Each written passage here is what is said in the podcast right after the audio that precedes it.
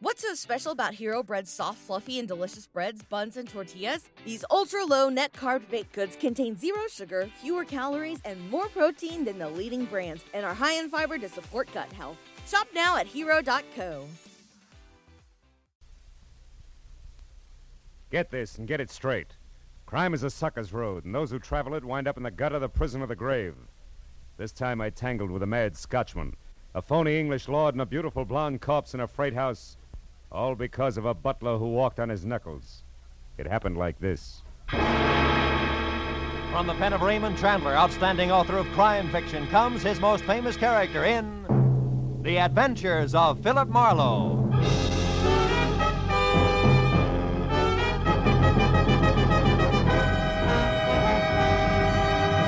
Now, with Gerald Mohr starred as Philip Marlowe, we bring you tonight's exciting story The Monkey's Uncle.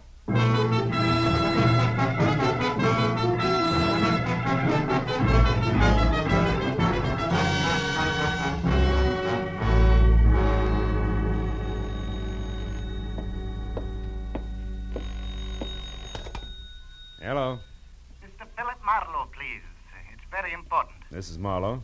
Oh, thank heavens you're still in your office at this late hour, Mr. Marlowe. I must have your help at once. What? Cornelius' life is in danger, man, and time means everything. Now, sir, Oh, wait a minute, wait a minute. Who are you? Who's Cornelius? Where are you calling from and about what? Let's have it a slow step at a time, huh? Aye. My name's Wesley Macduff, Mr. Marlowe. All right, lead on, McDuff. I'm calling from a telephone booth opposite the Beekman Plaza Hotel on Hollywood Boulevard where... Hmm? Ashley Duke. Ashley who? Going for the Beekman Plaza. Lord Ashley Duke himself across the street. Now, I've minute, got let- to get to him. Mr. Marlowe, hurry. Meet me in the hotel lobby. Yes, quick, but- man. We've got to stop them. They're going to kill Cornelius. My first reaction was to forget the whole thing. But curiosity is strong stuff with me. Any triumvirate labeled Wesley McDuff, Lord Ashley Duke, and Cornelius had to add up to screwball no matter where you started. But the word kill was still big in my vocabulary, so I buttoned the office up quickly, got down in my car, and drove over to the Beekman Plaza Hotel, where a 10 minute stand in the lobby produced nothing closer to worried Scotchman than the plaid covering and a sagging Morris chair. And at the reception desk, there was no Wesley McDuff registered or ever heard of. I'm sorry, sir. So at that, I was ready to call it quits. I turned for the door, but before I got there, I was stopped. The uniform said bellhop, and the sprinkle of freckles plus Barn Cowlick said all American boy. But the shifty eyes and the narrow mouth that slid over to the side of his face when he talked said something else, like racetrack tout. Say, uh, pardon me, sir, but uh, I happened to overhear you ask after a Scotchman. Uh, Wesley Macduff, was it? Yeah, you know where he is? Well, uh, yes, and, uh, Yes, and uh, how much? ten? Five. Okay, sport, five. Hmm. But let's get out of the traffic, huh? Over here to this map, like I was pointing out something to you. That's a fresh idea, yeah. Thanks. Uh, the Viva? Oh, here. Now, uh, where's McDuff? On his way to Burbank, dead drunk. You're crazy. I talked to him less than half an hour ago. He was stone sober and a long way from the party mood. Hmm, could be. But 15 minutes ago, I helped Lord Ashley Duke pile him into a cab. Wait a minute, wait a minute. Ashley Duke, how does he fit? Uh, he found this McDuff in the alley outside. Oh. I was just coming back from dinner when I saw him pick the guy up. He couldn't say a word. Huh? But a Blue Shield medical card we found in his wallet read Wesley McDuff, 13 Vineland Avenue, Burbank. Boy, he was out colder than my old man. yeah. I- Now listen, Junior, here's another five. Fill me in fast. Who's Lord Ashley Duke? A nightclub character, entertainer. Lives here with his wife, uh, Lady Ashley Duke, when they're in L.A. Well, this, um, is he legitimate, this Lord business? Nah, nah, but he plays it to the hilt. Why, after we piled that McDuff into the cab, he dusted his white gloves off genteel like, slipped the monocle he wears into his eye, and grabbed another cab and shoved. He's a phony. His real name is Bert Dukes, and Milady is Gert. And on her, it shows What do you mean shows? that the second she gets behind her door, uh, they got suite 312, she climbs out of her accent like it was a tight girdle. Especially when she and that niece of hers go at it. Uh, uh, yes, sir, the famous Meramec Caverns are on Route 66 near St. Louis. Oh, good evening, Mr. Fisher. Good evening, Tompkins. Okay, where were we? The niece, the niece. Oh, yeah. Quite a doll. Her name's Merle Brimmer. Acts as a business manager, so she must also have brains. Now tell me, who's Cornelius? Cornelius. Yeah. What's breaking you up? Who is he? Nobody but the star of the act. The Lord and Lady do a farce thing, uh, a takeoff on English drawing room stuff, and Cornelius plays the butler. Plays it in a derby and a boiled shirt, no less. Why the giggles? You've seen a derby and boiled shirt before? Yeah, yeah, sure I have. But on Cornelius, it looks different. You see, mister, he's a chimpanzee. Affair Cornelius definitely added screwball. But I also knew that prospective client Macduff had been sapped and piled into a cab for good riddance, which could add to less than funny. So I decided I'd look around a little longer, especially in the vicinity of Milady's chamber, number 312. When I stepped out of the elevator on the third floor, an owl faced waiter was just piloting a dinner cart loaded down with dirty dishes out of the room. And when the cart joggled onto the corridor rug, it nearly upset a coffee pot, which left the waiter's mind on the juxtaposition of cart and pot and not the door. It he left open inches. I waited till he passed me. Then I moved up to where I could both see and hear Lady Ashley Duke and her niece Merle exploding at each other through an after dinner conversation. The former was built like an upended blimp with as much charm as a mooring mast. The latter was blonde and female, spy beautiful. And also, she was nonchalantly slipping a shiny 32 automatic from desk drawer to purse. Oh, now wait a minute, Gert. Before you snap a stay, you listen to me. Why? So you can explain once more how poor Uncle Bert's idiotic mistakes are just bad luck. Ten thousand bucks worth of bad luck. Nuts. Bert don't know anything about investments. He shouldn't be allowed to touch a red cent. And my pretty, from here on out, that's exactly the way it's gonna be. Believe me. Oh, cut it, Gert, and quit blaming Uncle Bert and me. Are you kidding? Why shouldn't I blame the two of you? He's a jerk, and you. I never wanted you with us in the first place. My niece. Ha! Oh, shut up. And remember, dear Aunt, your husband likes me around. I'm good for his morale, he says. He'll never let you fire me. So don't waste your breath. Auntie? Get out of here. Go on, get down to the freight house and keep your eyes open. We don't want to lose Cornelius. Don't worry, darling. Guard duty's an old specialty of mine. Yes, who is it? Name's Marlowe. I'd like to see Lord Ashley Duke. Oh, well, I. Oh, well. Uh, yes. He's not in, but what did you want to see him about? oh, uh, business. Uh, can you help me? Perhaps. You see, I'm his business. She used to be his business manager. She was just leaving, weren't you, Merle, darling? Yes, Merle, darling, was. Mr. Marlowe, Lady Ashley Duke. Goodbye, Auntie. Unhappy, huh? Oh, rather. Uh, now, sir, to save each of us time, let me be blunt. Lord Ashley Duke is no longer interested in making any investments whatsoever, nor will he be interested at a future date. Is that clear, sir? It's like well water, Lady Ashley Duke, and if I were looking for an investor, I'd keep it in mind. But you see, I'm a private detective working for Wesley McDuff. A paper. A lousy paper pushing his way in here. Uh-uh, Why take are you? easy, easy, Gertie. Let go. Get your filthy hands off me. Sure. Just as soon as you get back into neutral. I also want to save us time, and I want to save Cornelius, too. Now, do we talk or wrestle? Which? Oh, all right. Seven weeks ago, Lord Ashley Duke and I bought Cornelius from that crazy monkey raiser out in Burbank. We paid Macduff $30,000 for a run-down 17-year-old chimpanzee. Well, then why do you want to kill him? McDuff thinks you're going to. Yeah, Macduff's crazy. Just because we change our minds and instead of staying here in L.A., decide to go on the road. Macduff thinks Cornelius will catch cold and die. So he wants him back. Yeah, but you'll get your money back. Yeah, but what about the seven weeks of work just to teach him to drop a glass? Not only that, he's a wonderful imitator. I can see your point. Besides, a deal's a deal. And we're taking the risk of Cornelius's death, not the loon who runs that Burbank animal farm. Why, that Scotchman thinks every animal in the joint's related to him. It's an old idea, honey. But look, Lady Ash. what? We've had our talk, people. Now get out. Go on. Go on. Get out before I forget I'm, uh, a lady.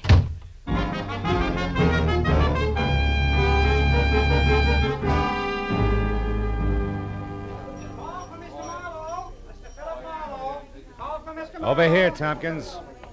What is it? A telephone call, sir. Booth four, this way, please. Make out all right up there? Jim Dandy. Good. Now, uh, if you feel I was underpaid, I you, feel we uh, came out even, Buster. Besides, I'm running low on farthings. Unless uh, Yes? You know where the freight house Cornelius calls home is located. Uh-uh. Blank. Okay. So long, Tompkins. Hello. Mr. Marlowe? Yeah. Yeah, yeah. You all right, McDuff? Hey, it takes more than a foul blow in the dark to stop me, man. And it's just what Lord Ashley Duke is going to discover in many minutes. What do you mean? That I've run out of patience.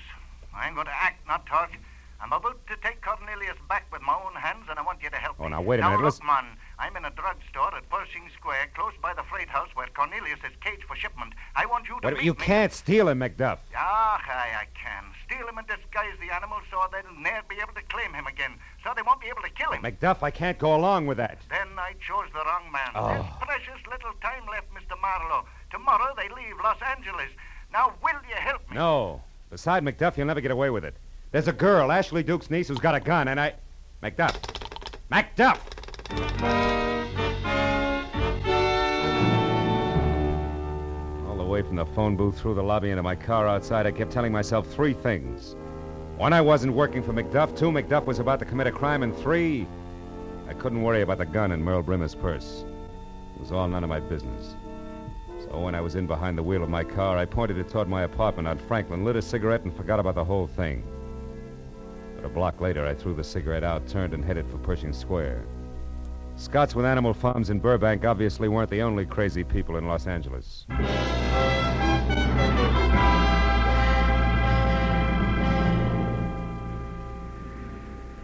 After arriving at Pershing Square, I was 30 minutes piling up wisecracks, frozen stares, and assorted giggles before I hit pay dirt. A bottle boy with a great memory. Yeah, sure, I know the place. Only spot around that'll ship live animals along with the rest of the stuff that they handle.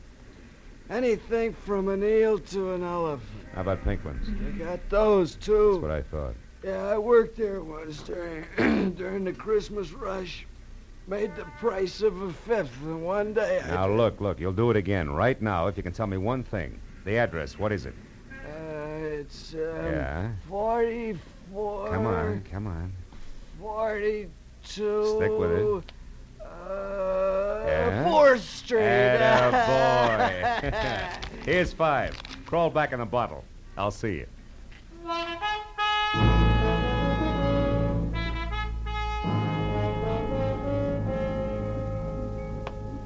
Neighborhood was half residential, half industrial, and all run down, including the freight house, which was two windowless stories of dirty red brick hovering over a loading ramp on a deserted, shadowy street. I started slowly toward it when suddenly a side door flew open and an excited old man with flashlight and giant key ring that spelled night watchman leaped out of the building, arms and legs going like twin beaters on a mixmaster. Help me, I can't catch him myself. Hey, hey, Help Pop! me. Hold it, is it the chimp? Yes, and he's raising the roof in there. Yeah? If I shoot him, I, I'll be fired. He's worth a fortune. Yeah, I know all about it. Come on, I'll give you a hand. Oh, okay, good. Now, let's go. Where is he? Upstairs, hanging in one window at the back. I just turned the lights on and there he was. Oh, When he seen me, he grabbed a stick from the floor and started beating things with oh it. Oh, fine. And then he broke the window and began to swing on the block and tackle that runs outside from the roof to the ground. Look, there he is. Yeah, still beating. Hey, Doc, Pop, he's gonna fling it. There he goes, down the rope. And away. Well, all right, Pop, we better call the Look. cops. Over there, near his empty cage. It's a girl. Blood all over her head. Holy smoke. Merle Brimmer. She did? Yeah. Beat to death with a stick the chimp just threw at us. Then, then you think the monkey did it? I don't know. Maybe yes, maybe no. He's a great imitator, Pop. It could have been somebody else. Not the monkey? Then who? Who else? A monkey's uncle. A Scotchman named Macduff.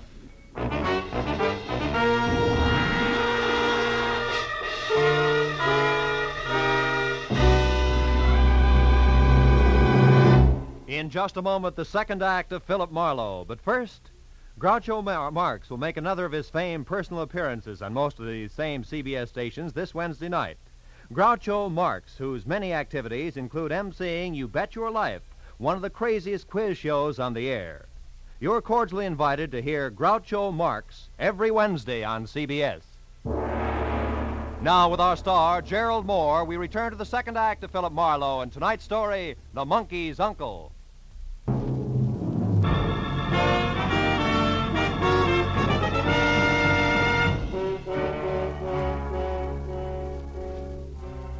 I walked around the body of the girl on the freight house floor. I took a close look at the cage lock. There was no doubt that it had been forced from the outside. The watchman staring down at the body was shaking like a motorcycle with square wheels. So I took him by the arm and walked him down the stairs and outside for some air. It's it's terrible. I don't know what to do. Nothing like this ever happened here before, and The boss never told me what I'm supposed to do in a case like this. Well, it's easy. Just call the police. The police? Yeah. Also the SPCA and Frank Buck. Chances are we'll need them all before the night's over. Okay, mister. Thanks. I sure. Hey, who's that getting out of that cab? From the Top Hat Cape and Spats, I'd say it was one Lord Ashley Duke, the legal owner of the chimp. Oh, what are you two blighters staring at? him? Out of my way. Uh, just a moment, just a moment before you go inside. I want to talk to you, Lord Ashley Duke. Eh? You know my name, do you? Well, now, my Jove, that's interesting. I don't know you, sir. I'll survive. Why'd you come down here tonight? Because I heard that my niece was here, protecting my property. And that's no suitable task for a girl. Not capable to do that sort of thing, you know. It's a man's job, you know. I had a beastly time finding the place, too. You haven't been here before, eh? Oh, yes, yes, a couple of days ago. But that, that, that was in broad daylight. Uh, now, stand aside, One sir. thing more. Hmm? Why did you slug Wesley McDuff tonight and dump him in a cab? Just who are you, anyway? Private Detective Philip Marlowe's the name. Hmm, well, sounds British enough. About as British as you are. Hmm? Oh, yeah. And you, I presume, are the watchman. Yes, sir. That's me, Your Highness. What about Macduff, Your Highness? There's no choice. The blighter wanted to welch on the transaction we'd made. I refused, and he threatened me. So I bopped him. And then made out he was intoxicated, you know. Packed him off in a cab, you know. Oh, uh, Yeah. Nevertheless, when a man sells me a monkey, by George, that monkey is mine. And thought that treatment might bring Macduff to his bloody senses. well, it didn't. It made him tougher. And what's more, the chimpanzee is gone. And Cornelius is gone. hey, Let wait a minute. Wait a minute. Come on, Pop. Uh, okay. Well, well, dear, where are you? Well, what? Well, well, what's happened to you? Oh no, Merle, Merle, baby. Uh, That's the way she was when we found her. And that crazy monkey was in here just a jumping up and down like he was throwing a fit. It was Macduff. Macduff, that's who it was. That madman. Holy mackerel, what was that? I don't know, but I'm going to find out. You stay here.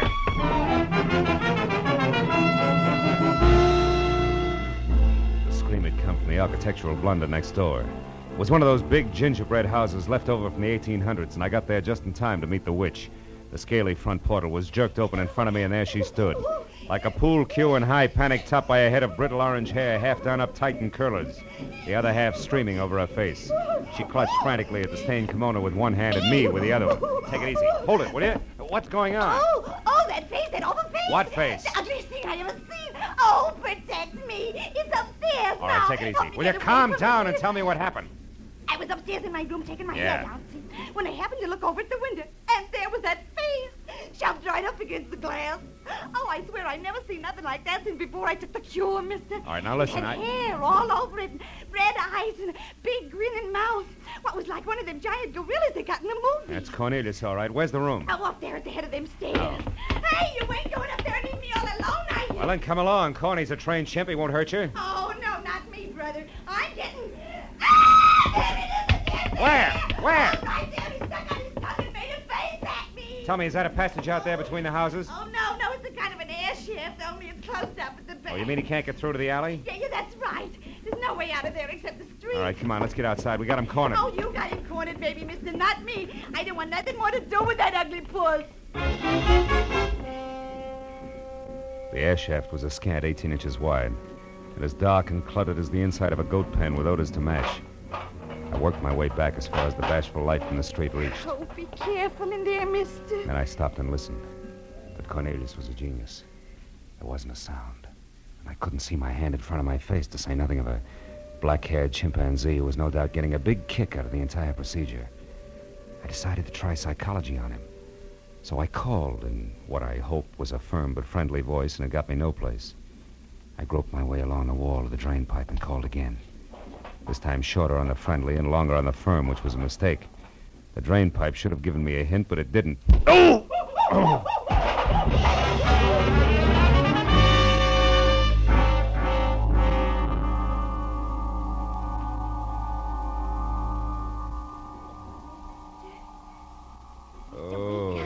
what? What? Look, it was snap out of it, What's the mister. matter?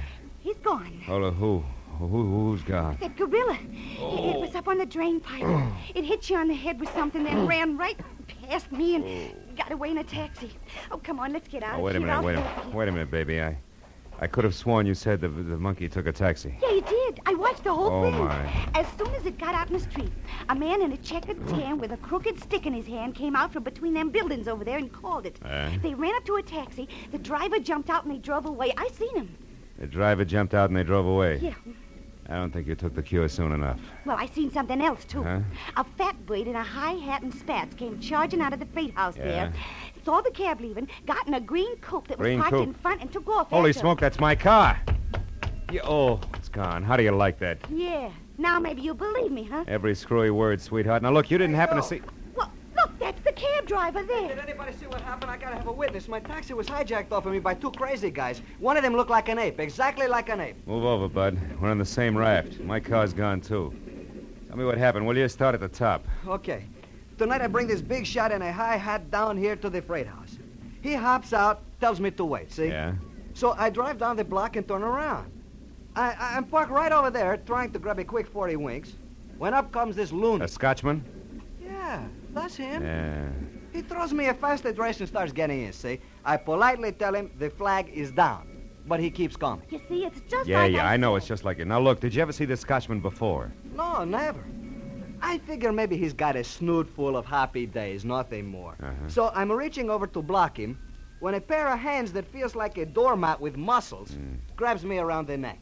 I twist around and look, and what do I see? Cornelius. Him I don't know, but an ape man is crawling in my wind. So help me, I'm rubbing noses with a missing link. Yeah, I know. Then what happened? Mac, I jump out of the taxi, and before I know it, the old geezer gives me a clout with his stick, piles in. The next thing, my taxi's gone just like that. You gotta believe me, somebody's gotta back me up. Hmm. If I try this on the cops, they'll have me in a padded cell in no time. Well, don't worry about it, fella. Just reach hard for that address the Scotchman gave you. Can you remember it? Oh, sure. Uh, let me see. It was the uh, the the Rushmore. Rushmore. Yeah. Yeah, tha- that's a, a down at the Hills motel out on Vernon, Yeah. somewhere around uh, Beverly Boulevard. Ed Nathan's. Oh, you stepped on something here on this sidewalk. Oh, you sure did, cutie. Smashed it, too. It looks like somebody's watch crystal. Sure. Ladies' watch, Crystal.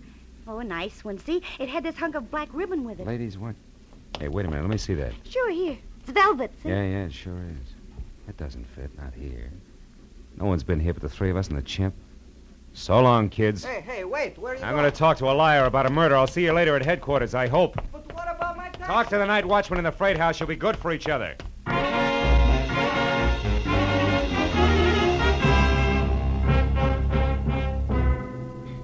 I was two blocks on foot finding another taxi in 15 minutes getting from there out to the motel, worrying all the way because I'd left my gun under the front seat of my car. Business was slow at the Rushmore. The only cabin that showed a light was the last in the rear next to the alley. I was sure of what I'd find inside in spite of the fact that neither the stolen cab nor my coupe was anyplace in sight. When I heard the voices, I decided to bluff it. I went up to the front door and pressed my ear against the flimsy panel. Anyway, a bargain's a bargain, McDuff. You'd have done better to stick by it. I'd have stuck by it if ye had your scurvy crook. Ah, don't reach for your chain. It's a little late for that. You're in a real jam now. I'm going to see you blamed for my niece's murder. But I didn't kill her. I pushed her down, I. Yeah. She caught me unlocking Cornelius' cage and tried to stop me. But I didn't kill her. You did that. Yes, yes, but who knows that? Except you and the monk there. And he can't talk, and you won't believe me. Ah, you're daft, man. Why did you do it? Because I had to. Because Merle was bleeding me to death. Every cent I could lay my hands on. I had to buy her silence. I had to pretend to lose thousands in poor investments. Well, Merle got what was coming to her, and you gave me that chance. I found her on the floor where you left her and simply finished the job. Then you ran off and came back in that taxi 15 minutes later, the very spirit of innocence. I saw you. Very well, Lord Ashley Duke.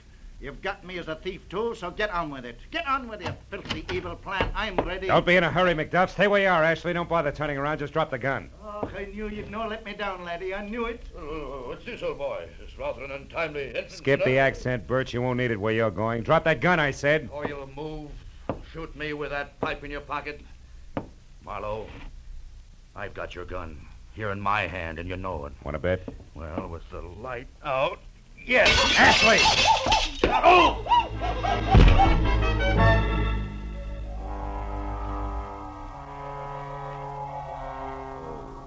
Oh. Oh. It's, it's a very strange thing, lad. he hit you but once. Huh? but There are two lumps on your skull. Do you ken this condition? Never mind. Skip it. I don't want to talk about it. Oh.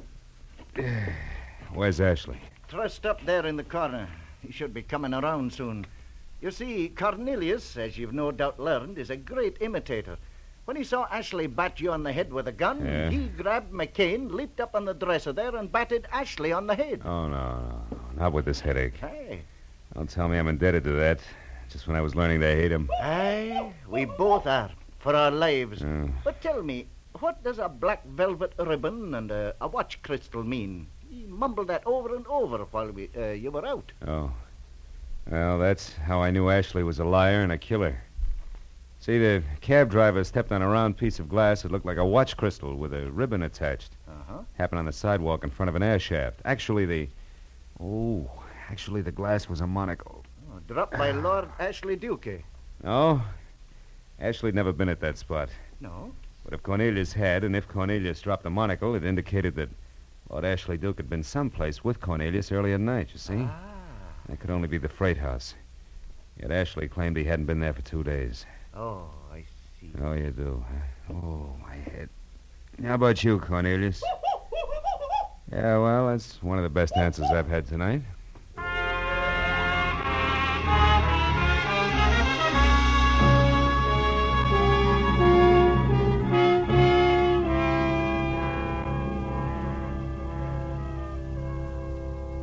It didn't take long at police headquarters.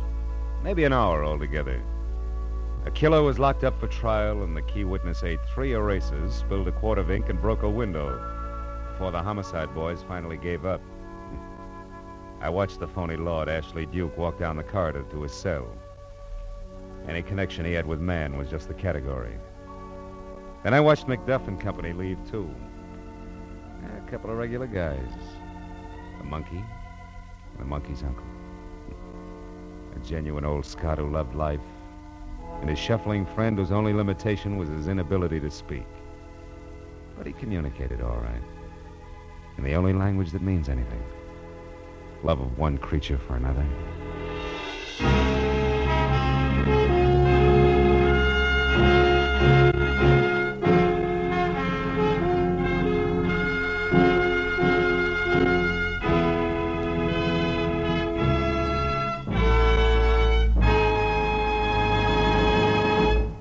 Adventures of Philip Marlowe, bringing you Raymond Chandler's most famous character, star Gerald Mohr, are produced and directed by Norman Macdonnell and are written for radio by Robert Mitchell and Gene Levitt. As a special note of interest, Philip Marlowe fans, you'll be glad to know that Radio and Television Life magazine has this week named Gerald Mohr as the best male actor in radio. Featured in our cast were Mary Lansing, John Dehner, Tudor Owen, Sam Edwards, Michael Ann Barrett, Harry Bartell, and Junius Matthews. The special music is composed and conducted by Richard Aurandt. Be sure and be with us again next week when Philip Marlowe says. This time, a case hardened car hop knocked me down a flight of stairs. An honest woman was strangled by a green silk sash, and a simpering dandy was shot to death. All because of a run of the mill traffic accident 500 miles away.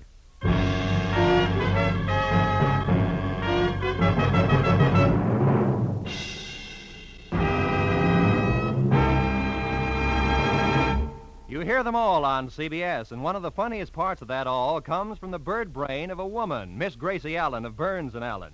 Top troopers on the American stage for years, top radio stars after that, George and Gracie are now playing a big part in CBS's great Wednesday night lineup.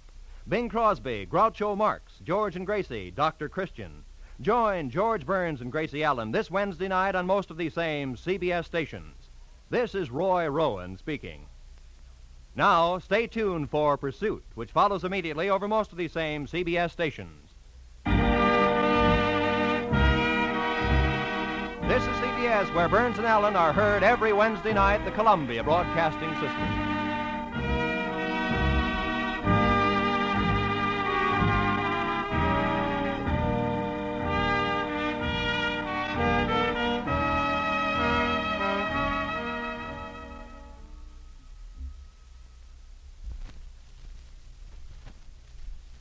What's so special about Hero Bread's soft, fluffy, and delicious breads, buns, and tortillas? Hero Bread serves up 0 to 1 grams of net carbs, 5 to 11 grams of protein, and high fiber in every delicious serving. Made with natural ingredients, Hero Bread supports gut health, promotes weight management, and helps maintain blood sugar. Hero also drops other limited edition ultra low net carb goodies like rich, flaky croissants and buttery brioche slider rolls. Head to hero.co to shop today.